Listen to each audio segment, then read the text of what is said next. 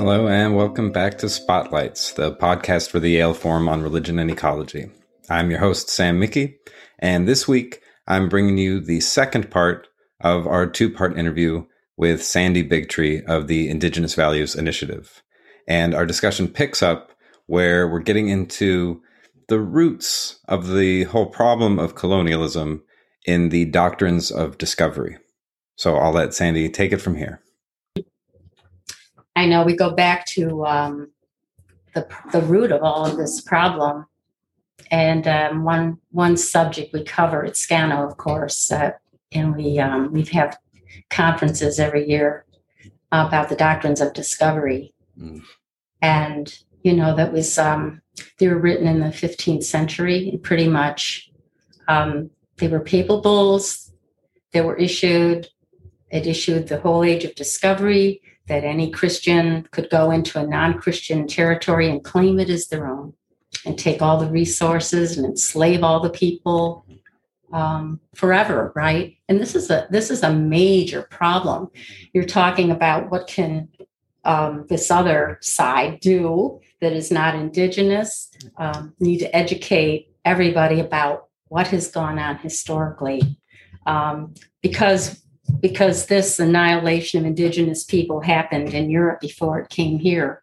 Right. And it's a direct lineage from the Roman Empire, you know, and then becoming, you know, this papal decree to just ravage and steal everything all over the world. The first one pertained to Africa, and then the second one pertained to the Americas with Columbus. Mm-hmm. And it gives right to title, to land, even at the Ska-nonh Center. When those Jesuits came in 1656, they arrived with a deed to 600 square miles of land in 1656. Wow. Claimed it all their own. And we've got the document, a copy of it on display. And it's right there in your face.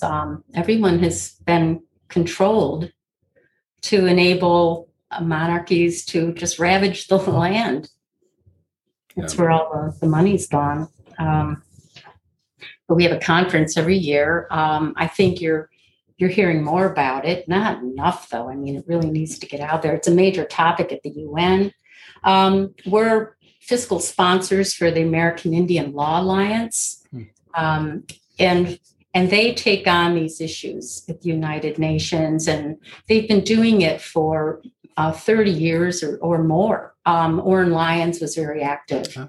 And a lot of addressing these issues pertaining to environment and human rights and justice and all of that. And it's kind of right at the forefront of this issue. So anyway. Yeah, I know, living in Northern California, these last few years, we've just been hit with terrible wildfires in wildfire season. And people have pointed out, you know, one of the reasons is because the native inhabitants of the land haven't been allowed to practice their cultural practice of controlled burns. Yeah. And people are like, yeah, climate change is part of it. Sure. But the solution is indigenous sovereignty. And so this kind of reclaiming these histories and collaborating, it's really, you know, just simply a matter of life and death. And I think, you know, it's a thing that needs to happen in our educational system where people realize how terrible that history is and how much it's hurt everybody. I think sometimes people are like, oh, the oppressor is okay. The oppressed person gets off bad. I'm like, it ultimately is destroying everybody. It's destroying everybody. Yeah. Absolutely. And the doctrine of discovery is still alive and active in property law in the United States. And Justice Ruth Bader Ginsburg actually quoted the doctrines of discovery in her very first footnote denying the Oneida land claim. Really? In 2005. Wow. Because it would overturn the doctrines of discovery. And they were like, we can't do that. And they think it's an ancient document, but it's so relevant to this governance. Unbelievable. Today. Yeah. If they overturned that, then all kinds of land back initiatives would have to go through. Yeah. Interesting. All right. So I think attacking the doctrines of discovery has got to be high on people's list at this point. But it has to do with how food is grown, how corporations can just move in and dictate how you're going to eat. Right. I mean, it's really connected to who has the right to do that. Yeah. But it really goes back to those doctrines, saying it just set the system in place, you know, authoritative voice. And now it's not so much pertaining to religion as it is to power, right, and corporations. Yeah. So it's terrible.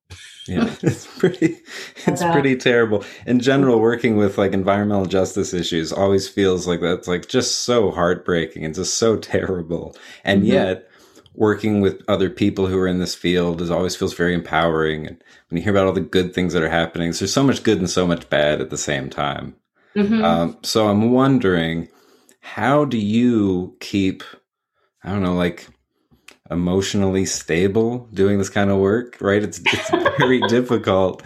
And I think, I mean, especially this last year with the pandemic, everybody's just so exhausted. And like, how do you stay motivated? Or it's like, what's a tip that you could give to other folks who are maybe feeling a little depressed or anxious, or, you know, dealing with the grief and the loss? What's a way to stay, I don't know, hopeful, or I don't know if that's even the right word. You've got to be active. You've got to be engaged. It is really depressing. And it's been a difficult year, you know, not really being able to do what we usually do. I know I have such a dear friend. She takes everything so seriously. She's always like spraining her foot or breaking her back, or I mean, you take it physically, and it really does wear and tear on your health. But you've got to keep active. I don't know. The more people that do it, the sooner there'll be a change, right? Right.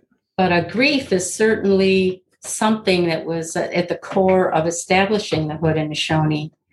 That's one of the first steps that was taken to returning back to peace. They had fallen from their original instructions, and there was a lot of murder. There was a great sorcerer called the Tadodaho who was in charge of all the indigenous people in this area. And a peacemaker came to Onondaga Lake thousands of years ago, and he knew he had to turn the mind around of this violent sorcerer. And so he set about to bring all the different nations together, and the first person he encountered was a woman, and her name was Jokonsase. He recognized her huge heart, and what he did was... because she fed both sides. She wouldn't take sides. She just loved everybody. He said, but I have a bigger task for you, and you need to reinstate the clan identity with women. You need to go into the forest, and we need to start back to this proper relationship with the natural world. And so it began with her establishing clan system again. And then he went next to Hiawatha, who was laden with grief because 5 of his daughters had been burned or murdered in war. Not burned, but murdered. And so he condoled Hiawatha. And because Hiawatha needed to speak clearly, and no one can have clear words if they're emotionally distraught. So they went through this process of condolence. And so wampum belts were used to condole him and bring about this rebalancing of his body in this ritual. And those wampum beads are what were used even through today in wampum belts. Any kind of agreement with the United States or other countries or other native nations, wampum belts are the exchange. Never was money. It was this ritual object. And so these agreements would be made with the underlying tone that these are the wampum beads that condoled Hiawatha. So if you don't uphold this agreement, then you're going to have grief, and you'll return back to that state of despair. So grief and acknowledgement and condolence is all embedded in all the documentation of these wampum belts, right? So when everyone joined, they were able to to turn the mind of Tadodaho, and he became the central focus of the Haudenosaunee. He became what could be interpreted as a president of these five nations because he had turned around the farthest. The peacemaker appointed him the central figurehead of all of this. So that title is still held by Sid Hill today at the Onondaga Nation. He speaks at the United Nations. All 50 titles, in fact, that were distributed to these different clan lead representatives still exist today. And those title holders meet regularly at Onondaga, the Central Fire. So this is such an ancient tradition that is still in effect. And the core of that is condolence. And they brought it around, and they lived in peace for thousands of years by the time Europeans came here. Right. Wow. That's remarkable. Yeah. And to think that, you know, the foundations for that kind of political solidarity have this emotional component. We often think emotions, that's not a big part. Politics should be just purely rational. Right. Maybe we're missing something there. And especially to think that grieving as well as gratitude, right, that these kinds of things are essential for the political process. I think that's just sorely lacking. We don't have a lot of tools for that. And it's like, well, wait, there's this history right here. Right. And we can use that kind of history and reconstruct that to maybe bring some grieving practices back into our own lives now. And transform American democracy to what it should have, could have become had they listened, or had the ability, you know, to listen. Yeah. Exactly. Yeah, that makes me feel pretty good to know that there's still a possibility for democracy. That they're really, you know, it's not going to be easy, but there is, there's communities, there's people who are working on it, especially intact traditions like that. That's really special. And I think the more that Americans realize the origins of American democracy, and get that real history, then we could mobilize really quickly, and we could see a lot of change rapidly. I think so. And the unifier is the earth and the water and the air, the land. Yeah, I like that. Great unifier for sure. That our the common ground we have is our literal common ground. Like, how are we going to find common ground? Like, it's right. It's just right here. It's the ground.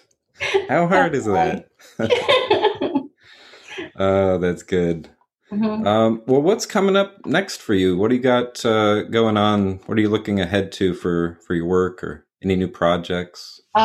We're going to have a wooden stick festival. Lacrosse also, the first games were played at Onondaga Lake. And lacrosse is a medicine game among clan people, that's all you need to know about that. But it's very complicated, and it involves cosmology, who we're part of. And so it's a very ancient, sacred game. And it was originally played as part of the peacemaking process among the men at Onondaga Lake thousands of years ago. So this is also the birthplace of lacrosse as we know it today, not to take away from all the other ball games that were played all over the Americas, but this game particularly came from the Haudenosaunee. And so we have a festival every year at Onondaga Lake to try to bring people down there and, you know, teach them about this sacred place and also the sacred sport. Right. That's the origin of all sports, really. It became so commercialized, commodified, you know. But it is a sacred. All sports are sacred. You never experience in your body, you know. Have the opportunity to experience that unless you're an artist or a singer or in the arts or performance or sports. It contributes so much to so many people. So we're having that in the 11th and 12th of September. So give me the 11th and 12th of September. And we have it right on the shores of Onondaga Lake. It's beautiful. There's it's all outdoors, and they play with wooden sticks and leather balls, and the backdrop is the gorgeous lake. And then we'll be having a Doctrine of Discovery conference again. in the fall. We haven't set the date yet, but we do have a website that if you are interested and would like to check in, it's IndigenousValues.org. Nice. Yeah. I'll make sure to add a link to that when I post this too. Yeah, it's a great way to connect. Yeah. And geez, that sounds fun. I don't think I'll be able to make it all the way to the East Coast. It's tough. I try not to travel that much, but if it's, things like that, then it feels pretty justifiable. Mm-hmm. That sounds like a lot of fun. And I'll definitely keep an eye out for the Doctrine of Discovery conference. Yeah. I don't think I realized how, what pernicious and insidious that is. I was under the impression it's like, no, people are criticizing it. It's going away gradually. I didn't realize how persistent it was. So yeah, I appreciate that. Well, all right. I don't want to take up too much of your time, but one more thing. What would be one tip that you could give folks who want to get more involved with this work, aside from Indigenous Values Initiative? Is there a book that you'd recommend, or maybe just a simple practice, just one kind of tip for people who want to get a little more involved? Well, it's all about education, and that's all we're doing, the Indigenous Values Initiative. I mean, certainly scope out the Indigenous communities in your area, and work with them, listen to them, give them a platform to speak. Contact your legislators who are silencing voices. And, there's certainly work at every corner, because this continent is full of Indigenous peoples. We have, the Ska-nonh Center. You can go on that site. You can get the Thanksgiving address booklet. It's in over a dozen different languages. You can go to Ska-nonh.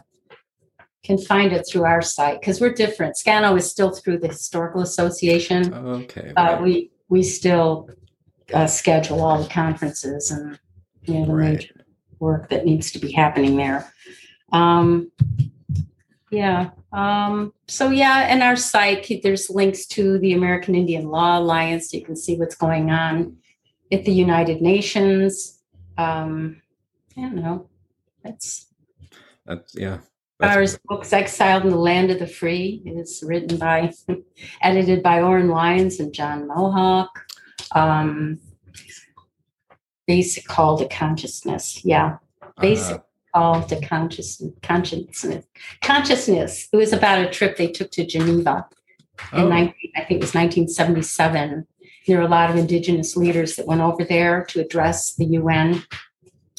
The American Religious Freedom Act wasn't passed until 1978. So you were punished if you spoke of your religion or your culture. So as soon as that veil started to lift, they were right to the UN in Geneva as soon as they could to talk about the injustices. But Basic Call to Consciousness is quite an eye-opener. And Exiled in the Land of the Free is another really great book. We have, I think, bibliographies on our website as well, IndigenousValues.org. Not to keep promoting that, but that's where we try to focus it all to make it accessible to people, Exactly. Let's see. Also, DoctrineOfDiscovery.org. We kind of handle that as well. To learn more about that, we have speakers like Stephen Newcomb, who started, lit the fire like 30 years ago. Nice. That's great. Those are a lot of good sources, a lot of directions to go. And you've left me feeling good about the future. So thanks. I can't lose hope. It's difficult sometimes, but you can't. We still have water to drink and air. Yeah, Earth hasn't given up, so we have no right to give up yet. That's a great way to put it. Yeah, Earth hasn't given up. We're not giving up. Yeah. Right. Mm-hmm. Awesome. That's great. Perfect. I can't imagine a better note to end on. Earth hasn't given up. We're not giving up. That's right. Well, geez, Sandy Bigtree, thanks for coming on. Really appreciate it. And thanks to everybody for tuning in. We'll be back next week with another episode for you. In the meantime, Take care and be well.